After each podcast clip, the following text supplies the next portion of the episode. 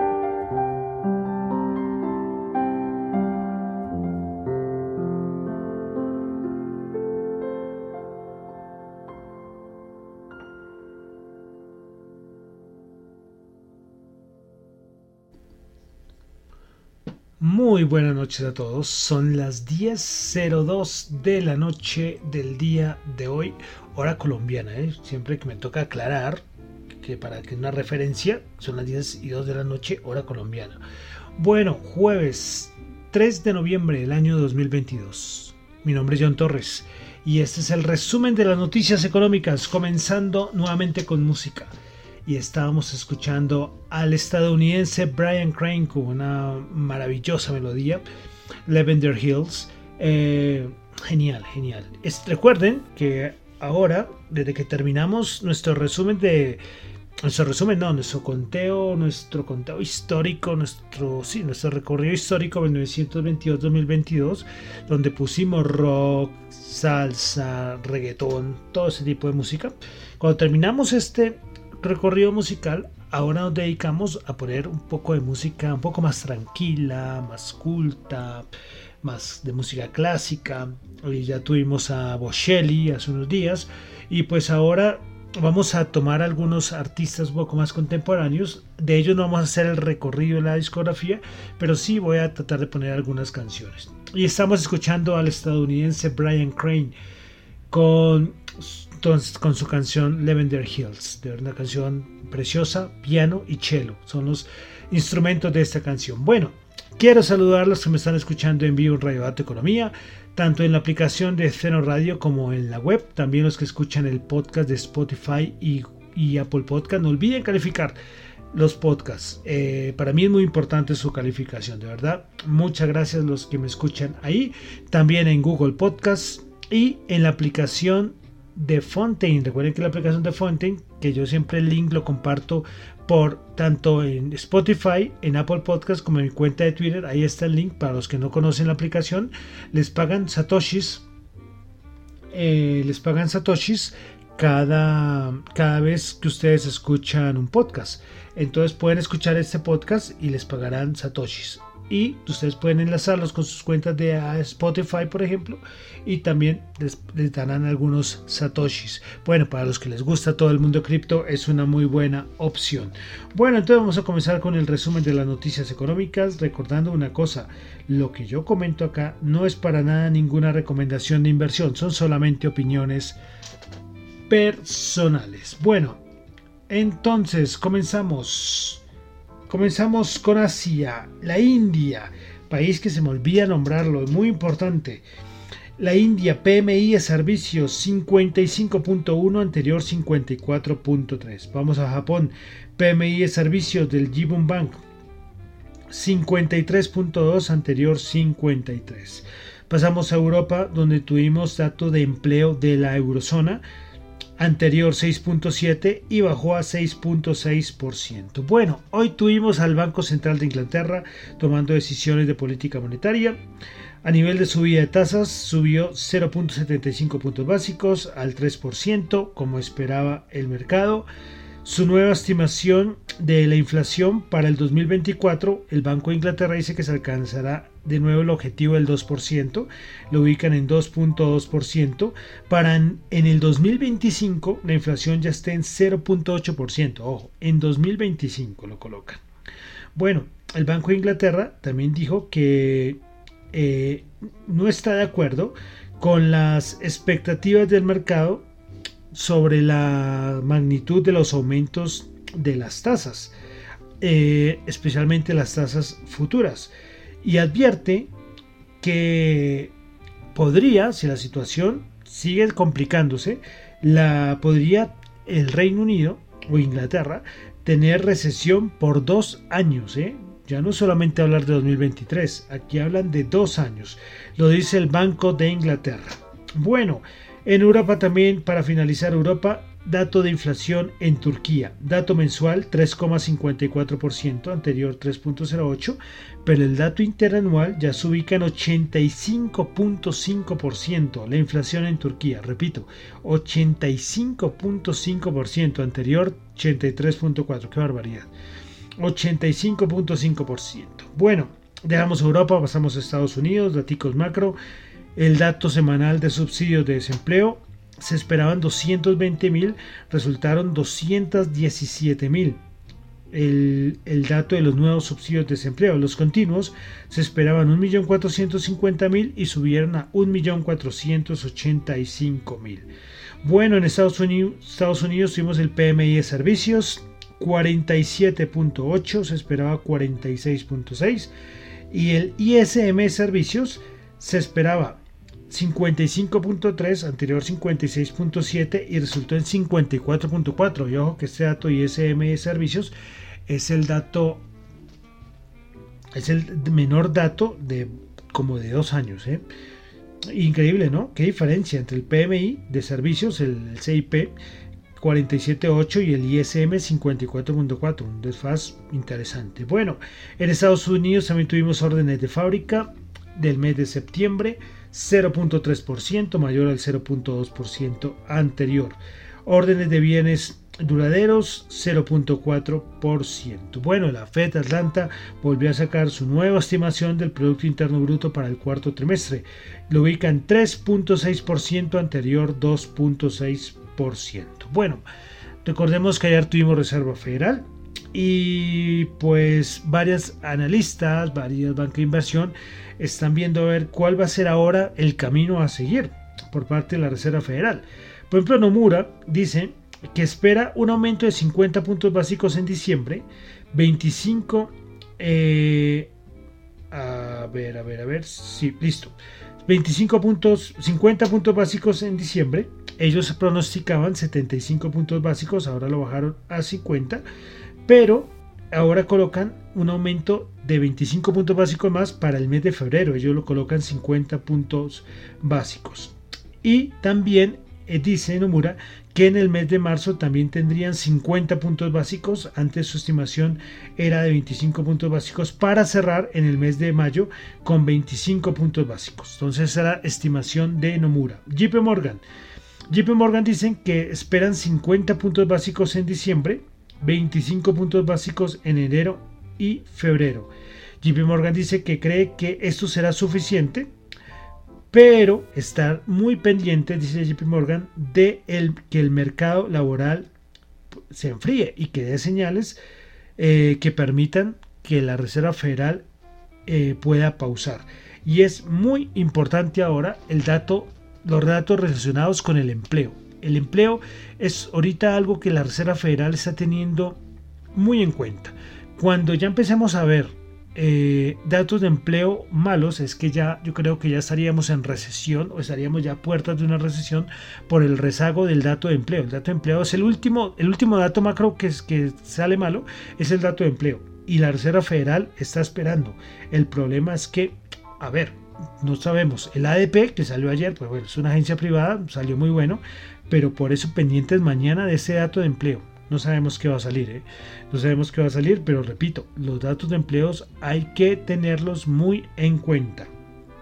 Bueno, en Estados Unidos también tuvimos el rumor que hay varios asesores de Donald Trump que parece que están diciendo que Donald Trump estaría considerando lanzar una campaña presidencial, pero después de las elecciones de mitad de periodo, que las tenemos ya en una semana.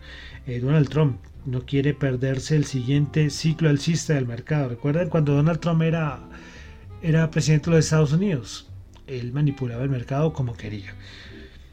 Sí, con sus tweets, los polémicos tweets de la época Trump. Bueno, dejamos Estados Unidos, vamos a Colombia. Eh, hoy se supo que en la plenaria de la Cámara de Representantes se aprobó el artículo 17 de la reforma tributaria el cual no contempla las regalías del sector de hidrocarburos como un costo para deducir del impuesto a la renta.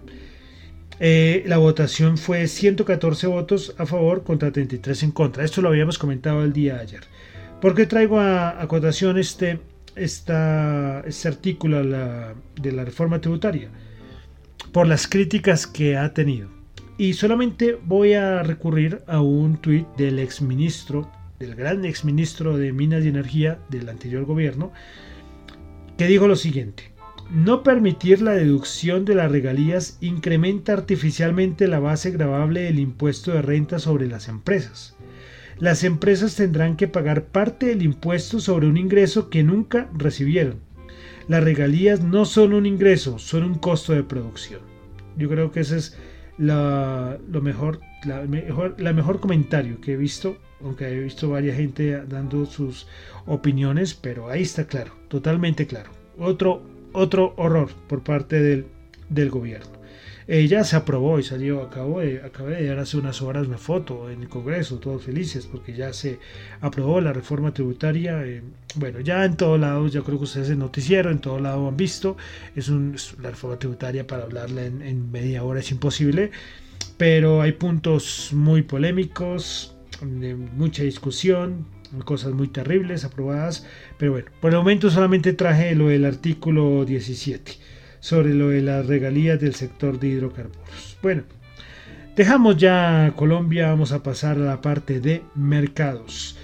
Eh, bueno, hoy Hoy lo comentaba en Twitter y con otro tuitero, bueno, una cuenta que se recomiendo que sigan, aunque yo creo que todos los que los que operan en la Bolsa de Valores de Colombia conocen la cuenta de Finxart. Eh, pues él, lleva un, hilo hablando de despidos, ¿no? Del sector tecnológico especialmente. Eh, con él he, cruzado algunos, algunos tweets eh, y es curioso, ¿no? La, la cantidad de despidos a nivel de tecnología. Y hoy se ha hablado mucho de esto. Hoy se habló que, por ejemplo, ayer yo les comentaba que Amazon va a contratar 150 mil personas a nivel operativo, pero hoy anunció que hará una pausa en sus nuevas contrataciones a nivel corporativo, es decir, va a contratar a nivel operativo para final de año, pero a nivel corporativo nada.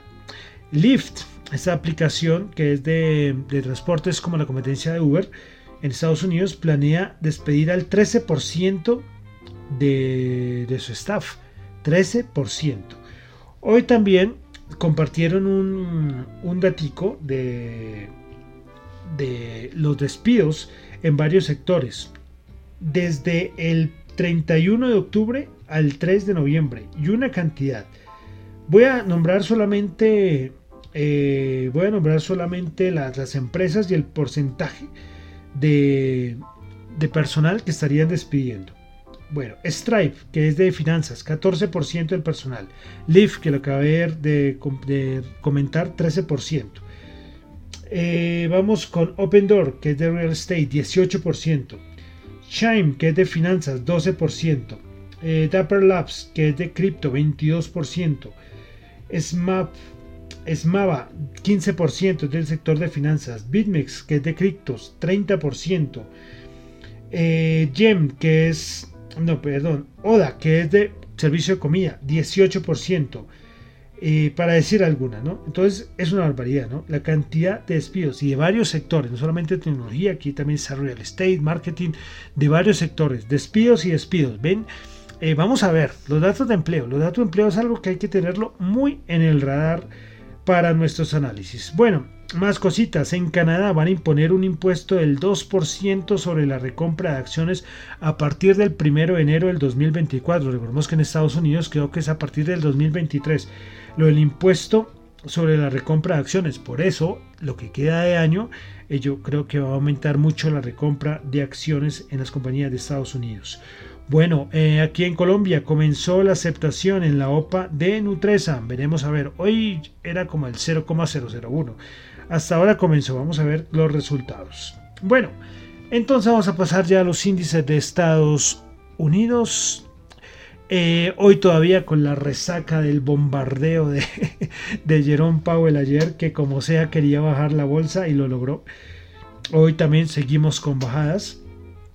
Eh, que no sé qué le espera al mercado, ¿verdad? Lo que yo le comentaba en el podcast ayer es muy difícil ver porque para arriba no se sabe cómo va a subir el mercado, pero para abajo tampoco hay fuerza. Entonces estamos ahí en un lateral que yo creo que hasta lo, que algún dato macro haga mover las cosas. Mañana tenemos dato de empleo, la otra semana dato de inflación y a ver, a ver si, si nos mandan para abajo, es decir, a buscar otra de los 3600 o algún dato que puede volverlo a meter el mercado en los 3800 puntos, tranquilamente. Eh, veremos a ver qué va a pasar. Eh, hoy Banco of America eh, hablaba sobre lo de la subida de tasas de 75 puntos básicos. Banco de América decía hoy, traduciéndolo, que no es normal que un banco central suba 75 puntos básicos durante cuatro reuniones seguidas.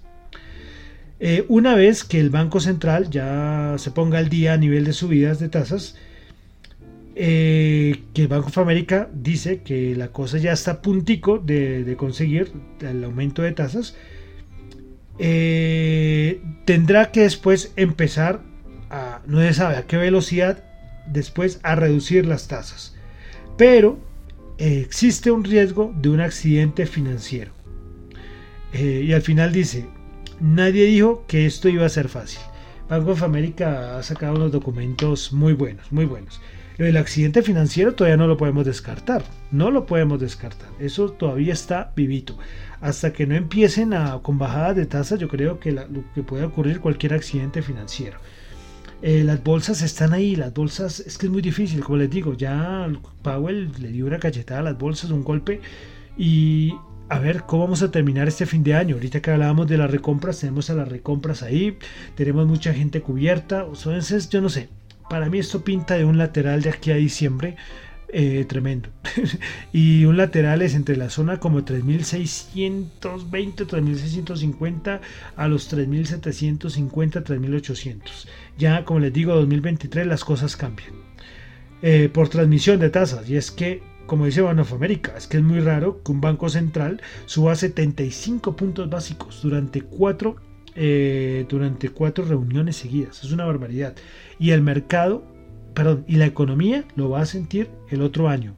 Recuerden que la transmisión de tasas pueden ser 5 o 6 meses. Entonces, por eso yo siempre digo que mi análisis en 2023, en el primer semestre, cambia totalmente. Pero bueno, eso es lo que tenemos. Vamos a revisar entonces rápidamente los índices de Estados Unidos, cómo cerraron el día de hoy. Bueno, comenzamos con el...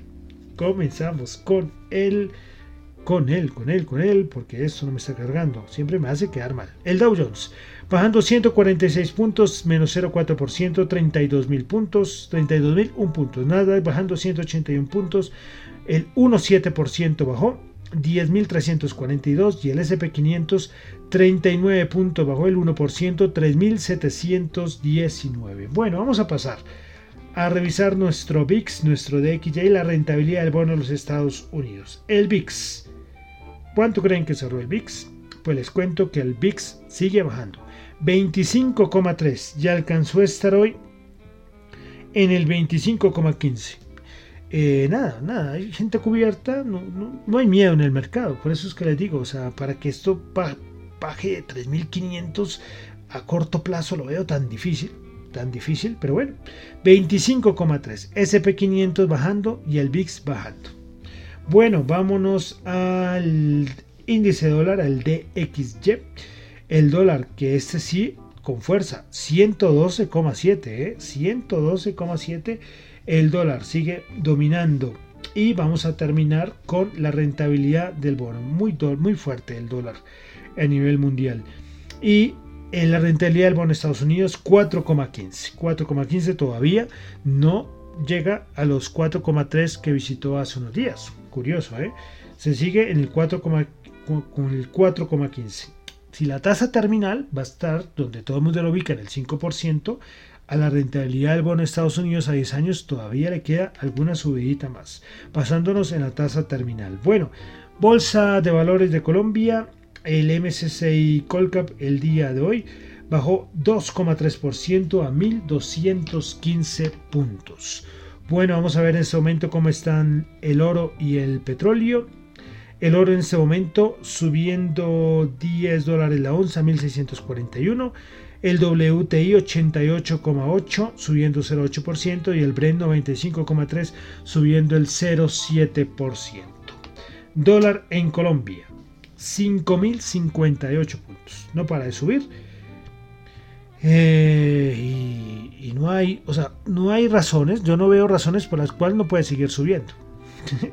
es la moneda más devaluada de todos los mercados emergentes. Así de claro. Entonces, eh, ¿qué más vamos a, a comentar sobre el dólar? Muchos dicen todavía, muchos siguen insistiendo que son por factores externos. No, no son factores externos la magnitud de, tan agresiva de la subida del dólar en Colombia es que es una mezcla entre factores externos, pero también muchos factores internos. Acabamos de leer lo, del, lo de las regalías, de la reforma tributaria, y aparte que hemos leído también lo del impuesto a las manufacturas, y aparte lo de la transición energética, aparte lo de los no contratos de, de exploración, nuevos contratos de exploración y explotación, o sea, una barbaridad. Respecto a la tasa representativa del mercado, quiero mencionar un tuit de otro tuitero. Estoy, trayendo tuiteros que hacen aportes muy buenos. El señor Pablo García, arroba Pablo0314, que dijo lo siguiente. En el mes de octubre, los inversionistas extranjeros vendieron 1.7 billones de pesos en TES, pero en los dos primeros días de noviembre ya van 640 mil millones. Ojo, en el mes de octubre se vendieron 1,7 billones, pero en los dos primeros días de noviembre ya van 640 mil millones.